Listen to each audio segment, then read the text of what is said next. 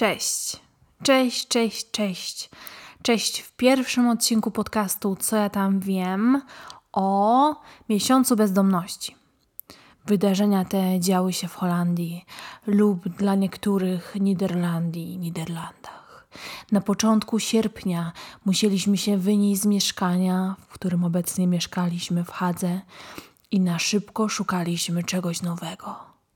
Może kiedyś opowiem Wam um, całą serię wydarzeń, które do tego doprowadziły, ale jeszcze nie jestem na ten moment gotowa. To był na maksa ciężki okres. Od czasów mojej przeprowadzki z Irlandii starałam się nie gromadzić rzeczy. I mimo, że udaje mi się to w jakimś e, tam procencie, to nie jest to tak, jak ja bym chciała. Może bardziej jak mój rozum by chciał, który mówi: Jowita, o, Jowita, nie masz swojego domu, nie masz jakiegoś miejsca na świecie, nie gromadź rzeczy, nie kupuj tych mebelków, tych bloków, tego wszystkiego, tych książek, to jest ciężkie. Gdzie ty to dasz? Nie masz prawka, nie masz auta, jak ty się będziesz przenosić? Ale moje serce, moje serce mówi mi: Jowita, kochanie, zasługujesz na coś nowego. Ty lubisz rzeczy, lubisz się rzeczami otaczać. Kup sobie. Kup sobie, należy ci się, bo przecież żyjesz, to ci się należy. Zrób sobie tę przyjemność. Kup mnie. No weź mnie, kup. Jestem zbieraczem. Nie ma co ukrywać. Taka jest prawda i spójrzmy prawdzie w oczy. Zbieram, bo lubię, mega lubię rzeczy. Ja samych braszpenów mam chyba z 500.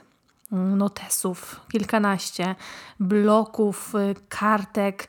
To wszystko waży i oczywiście waży nie mało. Już nie wspominając o książkach czy grach planszowych, których jestem no, no, wielką fanką. Wyjeżdżając z Irlandii, sprzedałam większość swoich rzeczy, właśnie w tym książek, bo też dwa lata wcześniej kupiłam sobie Kindla białego, pięknego wychuchanego, w ogóle cud miód maliny i obiecałam sobie, że dopóki nie będę miała swojego mieszkania albo takiego wynajętego na dłużej, to nie kupuję książek. Efekt? Żaden. A nawet taki, że w Polsce czekają na mnie książki na przykład do Kuniewskiej, której nie mogłam sobie nie darować, nie kupić. Darować, nie kupić. Nie mogłam sobie darować, nie kupić, albo nie mogłam sobie nie darować, nie kupić. Tak czy siak. Mam. Mam książkę Patryka Chilewicza, która też czeka na mnie, ale notabene ja już ją przeczytałam w dniu premiery, dlatego że dostałam e-booka. On był gratis, jeżeli kupiło się książkę w preorderze.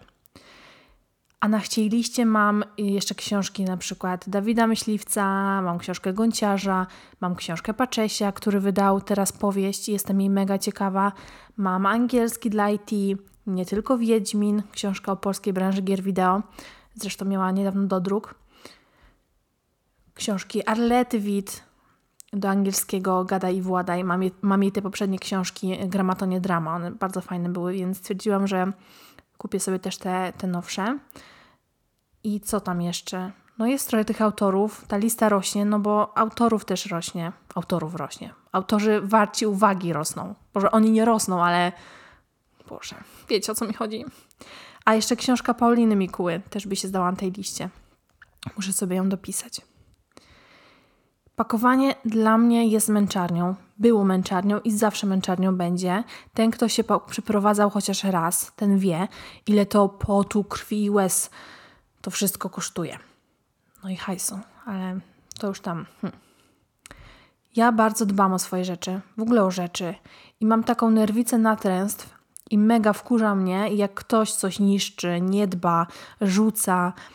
I staram się z tym walczyć, ale to jest taka walka z wiatrakami trochę. Mam to od małego i jest to głęboko zakorzenione w mojej psychice. Może kiedyś przegadam to na terapii, jak będzie mnie na nią stać. I pomiędzy tym pakowaniem, oczywiście szukałam nowego lokum, a dodam, że nie miałam w tamtym czasie y, pracy i byłam na zasiłku. Straciłam pracę ze względu na koronę. Zresztą nie tylko ja. W Holandii jest ciężko wynająć w ogóle mieszkanie, nawet jak się pracuje, a co dopiero na takim zasiłku. To jest taka misja trochę, misja niemożliwa, prawie, no bo nie dla mnie. I muszę też wspomnieć, że mieszkania w Holandii są drogie. Ja mieszkałam w Hadze i trzeba mieć też pieniądze na borg, czyli na kaucję. I to kaucja na przykład dwumiesięczny czynsz, trzymiesięczny czynsz plus czynsz. I 90% ogłoszeń w ogóle w Holandii to jest scam.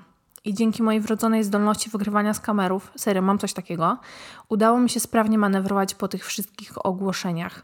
Ja czasami widzę tylko jedną linijkę ogłoszenia, już wiem, dobra, skam. Widzę zdjęcie skam. Yy, od razu wszystko. Mm, mm, mm, mm, tak sobie ludzie dorabiają do życia. W ogóle większość mieszkań jest y, wynajmowana przez maklera w, w Holandii, bo to jest wygodniej.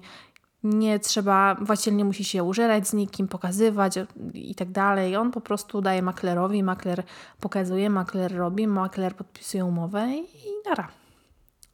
Po kilku dniach takiego poszukiwania, no powiedzmy sobie szczerze, mało owocnego, stwierdziłam, że rozszerzam e, takie poszukiwania o Belgię. Dlatego, że mam tam znajomego i on od lat e, mówi mi: Juwita, tu są tanie mieszkania, spokojniejsze życie.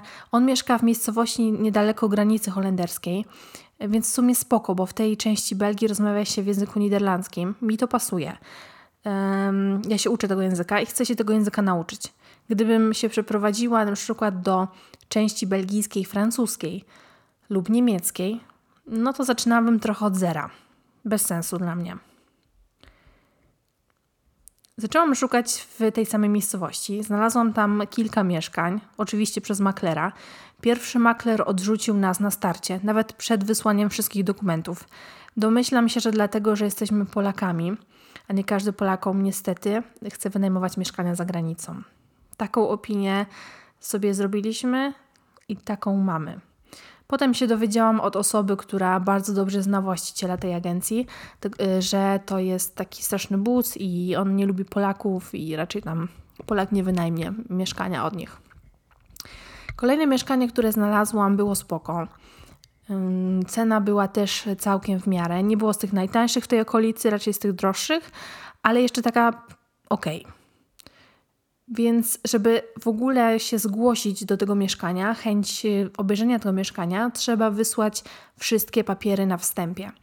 Czyli wypełnić podanie o to mieszkanie z wszystkimi danymi, dowody osobiste, screeny z konta bankowego, ile się zarabia, mm, ile ma się w ogóle na koncie, screeny, y, albo screeny, albo w PDF-ie potwierdzenia wpłat na konto właściciela poprzedniego mieszkania, referencje, osoby, które mogą za Ciebie poręczyć. No, tak jakby się chciało brać e, kredyt mieszkaniowy, a nie wynająć mieszkanie. I dopiero po wysłaniu tych wszystkich dokumentów makler przegląda je i decyduje, czy w ogóle warunki zostały spełnione, czyli na przykład, czy moje zarobki i mojego partnera, jeżeli jesteśmy w dwójkę, po sumowaniu się przekraczają na przykład trzykrotność czynszu, bo takie są załóżmy wymogi, lub czterokrotność. jeżeli wszystko jest git, to dopiero pytają się właściciela, czy może takie mieszkanie pokazać nam. I to jest ten drugi etap. Jak właściciel się zgodzi, no to dopiero można się umówić na oglądanie. Ale troszkę już wybiegłam w przyszłość. Wróćmy do tej przeprowadzki. Po spakowaniu tych kartonów musieliśmy się ewakuować dość szybko. Ja nie chciałam prosić brata o pomoc. E, poza tym nie byłam sama, nie chciałam móc się zwalać na głowę z drugą osobą, więc wylądowaliśmy w domu znajomej znajomej. Okazało się, że ona jest w Polsce na wakajkach i dom został pod opieką jej 19-letniego syna. Pomyśleliśmy sobie super, nie będziemy też nikomu bardzo przeszkadzać. Wynajęliśmy gościa z busem, bardzo fajny gościu, bardzo fajny chłopak. Zapakowaliśmy te wszystkie kartony, toboły i spoceni jak mysz przy porodzie pojechaliśmy do tej znajomej znajomej. To był ten gorący, gorący sierpień. A tam, a tam z dwudziestu ludzi na chacie i impreza w najlepsze. Ja szok, mój szok, te kartony szok, no ogólnie kurwa szok, naprawdę. Musieliśmy wszystkie te nasze rzeczy zostawić w ogrodzie wśród naćpanych i najebanych typów. A tam komputer, Xbox, elektronika, y, każdego rodzaju, cały dorobek mojego życia. Spaliśmy w pokoju tej znajomej znajomej, więc tam w miarę było ok. My też mieliśmy swoją pościel, więc nie musieliśmy korzystać y, z niczego tam. ona nie była w ogóle świadoma tego, co się w jej domu wyprawia i co ten syn wyprawia w tym domu. Mega mi było w ogóle jej żal, naprawdę. Ja mam twardą dupę i postanowiłam nie zwariować. Myślę sobie, Jowita, ogarniesz, chwilę tutaj jesteś, będziesz siedziała w pokoju, może cię nie zabiją. Część rzeczy, takich najcenniejszych, y, udało mi się tak sukcesywnie do pokoju przenosić, więc komputer tam zabrałam, zabraliśmy telewizor i jakieś tam rzeczy pomniejsze. Ale wyobraźcie sobie, że do tego domu wchodził kto chciał i robił co chciał i wychodził kto chciał, z czym chciał. A wśród były wszędzie te kartony, te nasze rzeczy. Do ogrodu był cały czas otwarta furtka, więc każdy mógł tam wejść z ulicy. Syf jak ja... Mhm. Ta impreza trwała już wtedy chyba siódmy czy ósmy dzień. Niektórzy byli tak nafurani białym, że, jej, że w ogóle nie spali przez te 7-8 dni. Ja się mega cieszę, że miałam torbę. Mm, stwierdziłam sobie, że spakuję sobie torbę z takimi najpotrzebniejszymi rzeczami, żeby nie grzebać po tych kartonach, po tych walizkach i miałam tam klapki, bo ja nawet w tych klapkach się brzydziłam tam brać prysznic.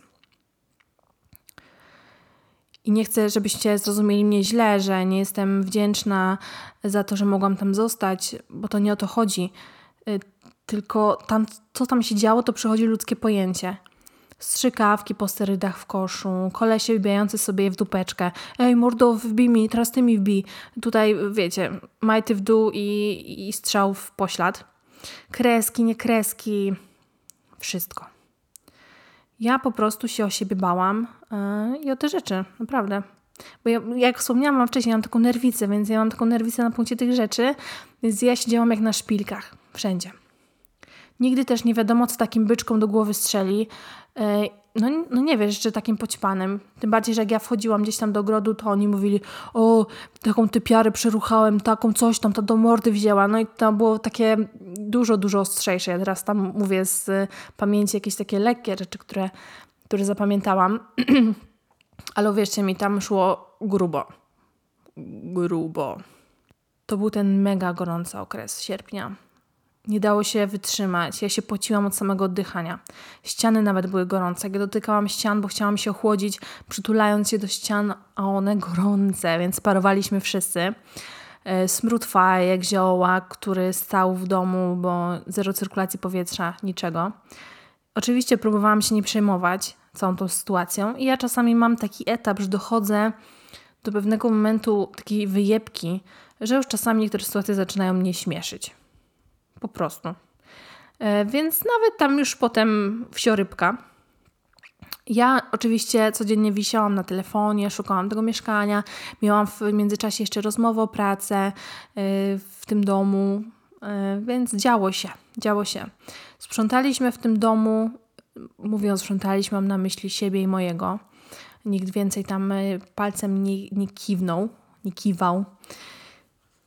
I takie apogeum brudu było wtedy, kiedy zaczęło wszystko gnić w koszach, bo nikt, nikt wcześniej po tej imprezie 7-8-dniowej były pełne kosze na tym podwórku. To podwórko, podwórko, podwórka w Holandii to nie są takie ogrody, ja mówię ogród, ale to są takie często albo zabetonowane, albo z płytkami części domu, otwarte, y, z furtką i tam stoją kosze i jakiś taki mm, schowek na przykład, meble ogrodowe i tak dalej. Więc te kosze były otwarte, były kopiate, nikt nie zdawał sobie trudu, żeby wrzucać do worka na śmieci, e, śmieci, tylko tak na kubkę, czy to mięso, czy nie mięso, więc to wszystko w tym słońcu sierpniowym się tam prażyło, gotowało, smażyło. Muchy nad tym. My, y, nasze wszystkie śmieci, my staraliśmy się wrzucać do do kosza normalnie, do worka, poszliśmy do sklepu, kupiliśmy worki na śmieci, zaczęliśmy przepakowywać te wszystkie śmieci, żeby je w ogóle wynieść, bo smród i te muchy no nie dało się tam wytrzymać, a każdy miał to w głębokim poważaniu. Więc y, przepakowywaliśmy te wszystkie rzeczy i z tych koszy wychodziły robaki. Oni na nie mówią mady, te, które się na ryby bierze, takie białe robaki z tym czarnym takim dzióbkiem. I tych robaków było bardzo dużo bardzo dużo, tysiące tysięcy. one zaczęły wychodzić z tych koszy, potem z tych worków. My już to przygotowaliśmy. One zaczęły wychodzić, do domu wchodzić. My mieliśmy w tym ogrodzie jeszcze walizki, mm, więc na te walizki te robaki wchodziły y, wszędzie do domu, bo tam była w ogóle dziura w futrynie, więc sobie wchodziły. Oni wychodzili na przykład zapalić na boso wśród tych robaków, no totalny, totalny dramat. I wnosili te robaki do domu, one chodziły po stole, w kuchni. Mój je spłukiwał wodą, potem jakimś płynem, wrzątkiem, cokolwiek. I my przygotowaliśmy im te śmieci, chcieliśmy wynieść te śmieci razem z nimi, żeby ktoś nam pomógł. I oczywiście nie było chętnych. Naprawdę. Stra straszne rzeczy. I wtedy pierwszy raz miałam taki odruch wymiotny fizyczny, e, kiedy wzięliśmy worek z, z, jednego kosza na śmieci i tam tak śmierdziało i tyle było tych robaków, że ja fizycznie myślałam, że zmiotuję, bo czasami, wiecie, jest taki taki żyg mentalny, że sobie myślisz, o nie, zaraz y, się scheftam, ale to tak bardziej mówisz na coś takiego obrzydliwego, że mm, niedobrze mi, ale nie jest ci fizycznie niedobrze. A wtedy pierwszy raz poczułam, że mi się cofa. I myślę sobie, no, no nie, nie, masakra. Jeszcze bez rękawiczek, nie mieliśmy tam rękawiczek. Dobra, mniejsza z tym. To było, to była inwazja robaków. Było, minęło, ogarnięte. I tam samych perypetii mieliśmy trochę. Ja Wam tylko mówię te takie największe.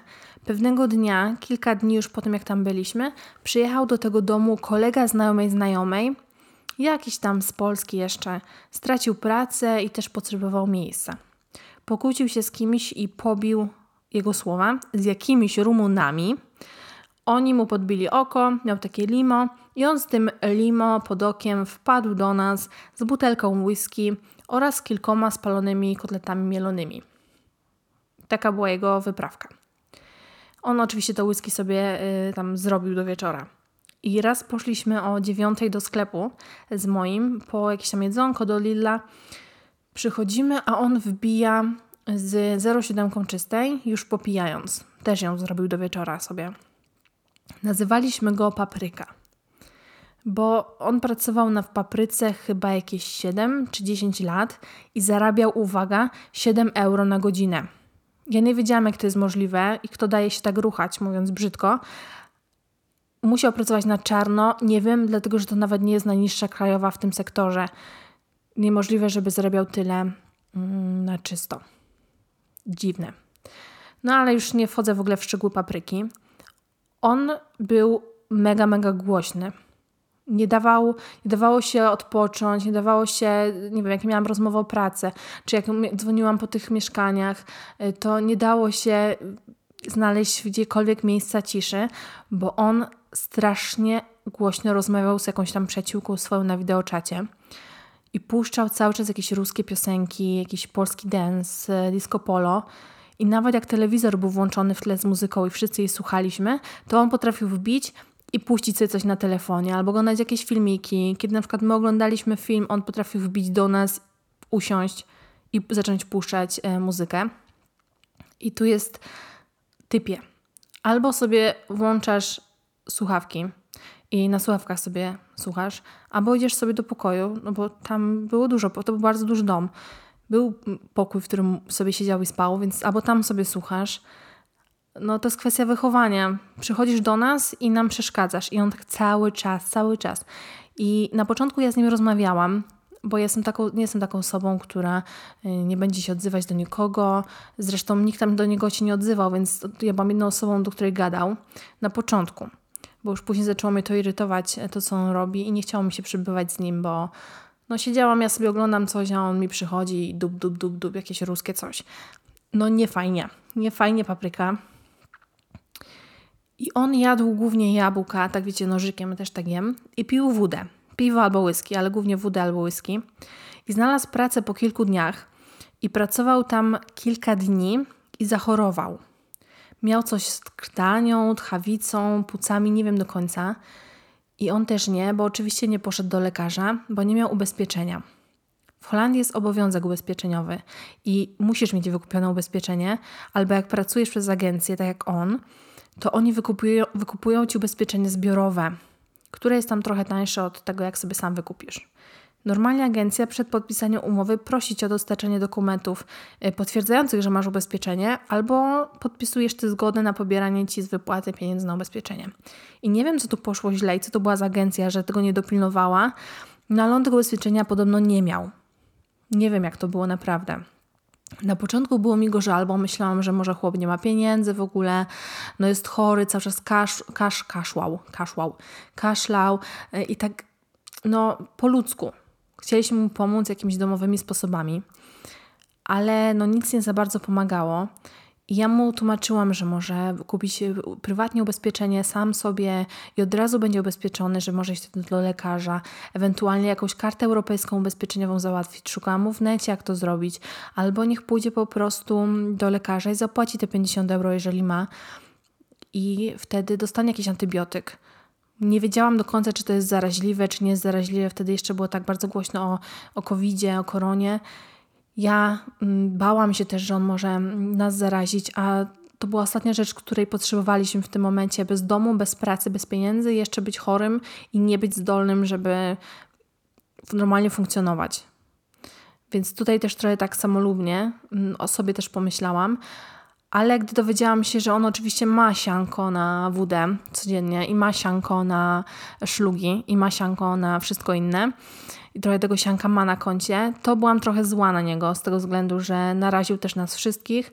E, on kaszlał gdzie popadnie, nie zachowywał żadnej higieny, e, pluł krwią wszędzie, do umywalki, do toalety, do kosza, na podłogę y, w tym ogrodzie, na te płytki. Nie spukiwał też zawsze po sobie. Ja się brzydziłam klamki dotknąć w toalecie. I to taka historia, no byłam zła o to i w końcu mój mu mówi, ty stary, ty się spirolo napij, to ci przejdzie. I on mówi tak, no, on tak na żart oczywiście, a ten papryka tak, no, no, może coś tym, może coś tym jest. No i obalił 0,7, zjadł jabłko i lepiej mu się zrobiło. Trochę jeszcze powmiotował krwią, powmiotował i zdrowy chłop. Także holistycznie da się, da się. Ogólnie tam była ostra patologia. Ten syn znajomej znajomej cały czas próbował od nas kasę pożyczać, bo mu oczywiście na dragi brakowało. Wymyślał milion planów. Super, taki hiper biznesmen.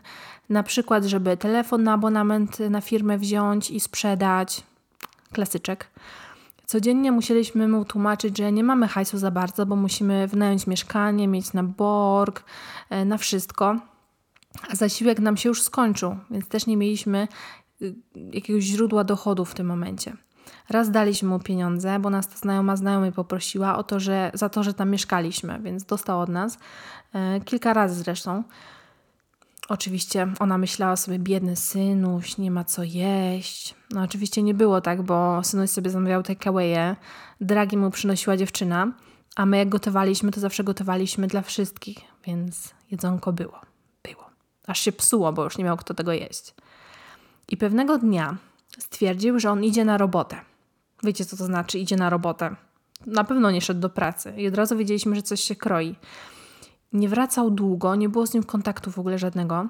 Wziął auto jakiegoś ziomka, a on w ogóle nawet miał prawka. I oni cały czas jakieś auta rozwalali, bo jeździli autami, ćpali hel. Ja nawet nie wiedziałam, że się ćpa hel taki do balonów. Oni brali hel, butle, ćpali w aucie, driftowali po ulicach y, Holandii, narażając na życie prawie wszystkich, bo ja widziałam, jak oni jechali, to było to była serio jak z Szybkich i Wściekłych, jak z GTA, więc no totalnie, totalnie debile. I on wziął to auto od tego koleżki. I ten koleżka dobijał się do nas, oczywiście wbił na chatę, no każdy wchodził jak chciał, z, jak to mówiąc ładnie, z pretensjami, gdzie on jest, że ma auto jego dziewczyny i ona go zabije. I tak się to toczyło, ta dyskusja. My próbowaliśmy się do niego dodzwonić, też bezskutecznie. Okazało się to, co podejrzewaliśmy, czyli że złapała go policja, a on już miał zawiasy i w ogóle kuratora na karku. I w tym domu znajomej znajomej zebrało się chyba z siedmiu chłopa, zaniepokojonych, lekko mówiąc, całą tą sytuacją oraz jego dziewczyna. Wszyscy kminili, martwili się, gdzie on jest, kiedy przyjdzie, że on ma te zawiasy. Mój został poproszony o zadzwonienie na komendę i zapytanie, za co go w ogóle zamknęli i co się w ogóle dzieje. Oczywiście nic mu nie powiedzieli, mimo że on się tam podawał za jego brata.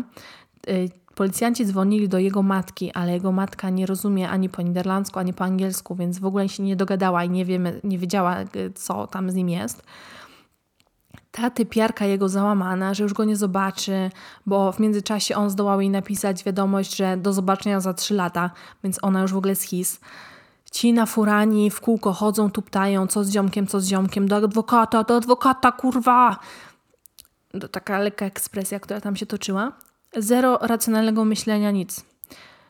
Strasznie darli się, dramat tam był.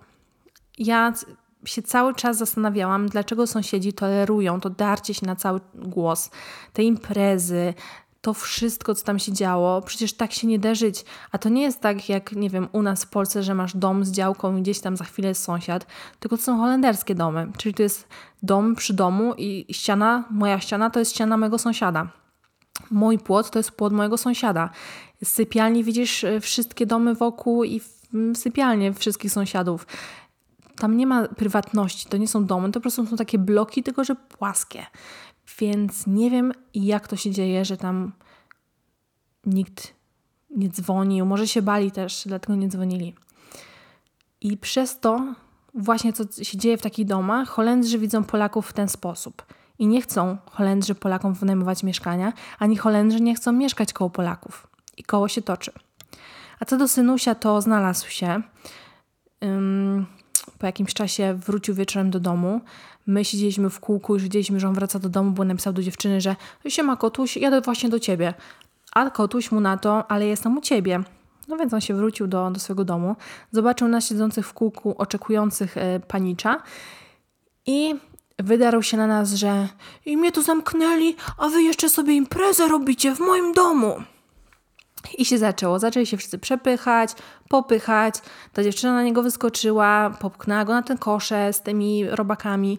Um, jeden z drugiego popchał. Mój, mój jeszcze dostał e, opieprz słowny za to, że co się wtrąca i dzwoni na komendę. I toczyło się grubo, więc ja stwierdziłam, że muszę ulotnić się z tego, z tego marazmu i z tego wszystkiego, bo nie chcę mm, być zaplątana w nic, więc poszłam do pokoju. Całą noc tylko słyszałam, jak w kółko i w kółko opowiadają rzewnie e, historię, dlaczego ich zamknęli. Mianowicie było tak, że jadąc właśnie na te roboty, czyli opędzlować komuś coś, pewnie dom, spotkali jakiegoś dawnego ziomka, który jest ich wrogiem, postanowili mu naklepać, naklepali mu w dwójkę i akurat policja ich złapała. Więc to była cała historia, którą opowiadali w kółko i w kółko przez całą noc, więc tej nocy też nie spałam, więc było e, naprawdę super, ciekawie. I taką mieli euforię, ekscytację i adrenalinkę po tym. I tak to się y, z, skończyło. Jeżeli jeszcze chodzi o taką jedną przygodę, która tam była, to ogólnie w Holandii jest problem z myszami. My mieliśmy myszy w chadze, w kuchni. One nie były jakieś uciążliwe. Ja się też nie boję myszy, więc nie miałam z tym problemu. One też nie wchodziły do szafek. Czasami tylko wychodziła e, jedna i najdalej chyba do środka pokoju doszła. Tak to się też nas trochę bała. Ale tam po kilku dniach e, zaczęliśmy słyszeć te myszy. Ich było multum w tym pokoju. One sobie biegały po naszych rzeczach, budziły nas w nocy, więc ja nocami w ogóle nie spałam, bo one były takie uciążliwe. Jeśli ich nie bałam, tylko były uciążliwe, bo strasznie hałasowały, a tam były nasze rzeczy, były też jakieś różne e, spożywcze i no głośne były skurczybyki. Ale mój miał świra. On miał świra, on miał misję, że on te myszy zabije że on rozczaska te myszy o, w ogóle o ścianę. On jest taki byczek, on to zrobił, w ogóle kozior. Finalnie skończyło się tak, że pewnego wieczora nocy zaczęła hasować jedna myszka. I ona wpadła do paczki po chipsach, takiej dużej paczki. Ona była malutka, ta paczka była na sztorc postawiona i przyblokowana innymi rzeczami, więc ona nie mogła jej swoją masą ciała przewalić, żeby wyjść z tej paczki. I mój wstał wkurzony, już taki bojowy, że on zabije tę mysz. Koniec już będzie tej myszy. I jak zobaczył tę mysz w tej paczce, to zwraca się do mnie. Oczy mu się zmieniły z takiej groźnej, groźnych na takie o Boże, co ja właśnie zobaczyłem. I mówi do mnie, taka mała myszka, taka mała myszka w paczce po chipsach. Ja się roześmiałam, jak totalnie zmienił nastawienie na, na mysz, którą chciał zabić, a teraz to mała myszko, to malutko, to malutko. Postanowił tę mysz wypuścić na podwórku. Oczywiście tam było tych myszy w piździec, więc e, trutki, nie trutki, pułapki, nic nie pomagało, e, więc nie wyplewiliśmy tych myszy, ale ta malutka jedna gdzieś tam sobie żyje lub możliwe, że całkiem możliwe, że wróciła do naszego pokoju. Tak się zakończyła nasza przygoda z myszkami. Musieliśmy się stamtąd wynieść przed dzień przyjazdu tej znajomej znajomej z Polski, z urlopu. Wynieśliśmy się do siostry mojego. Tam już e, było spokojnie, już nie ma co opowiadać. I tam spędziliśmy kolejne e, chyba prawie dwa tygodnie. Bo prawie dwa tygodnie byliśmy e, u tej znajomej znajomej i prawie dwa tygodnie u tej siostry. Tam już było spoko, więc, więc git. I w następnym odcinku opowiem Wam coś więcej o tym maklerze i o wynajmowaniu mieszkania w Belgii. Takie miałam przygody, ale co tam wiem o bezdomności?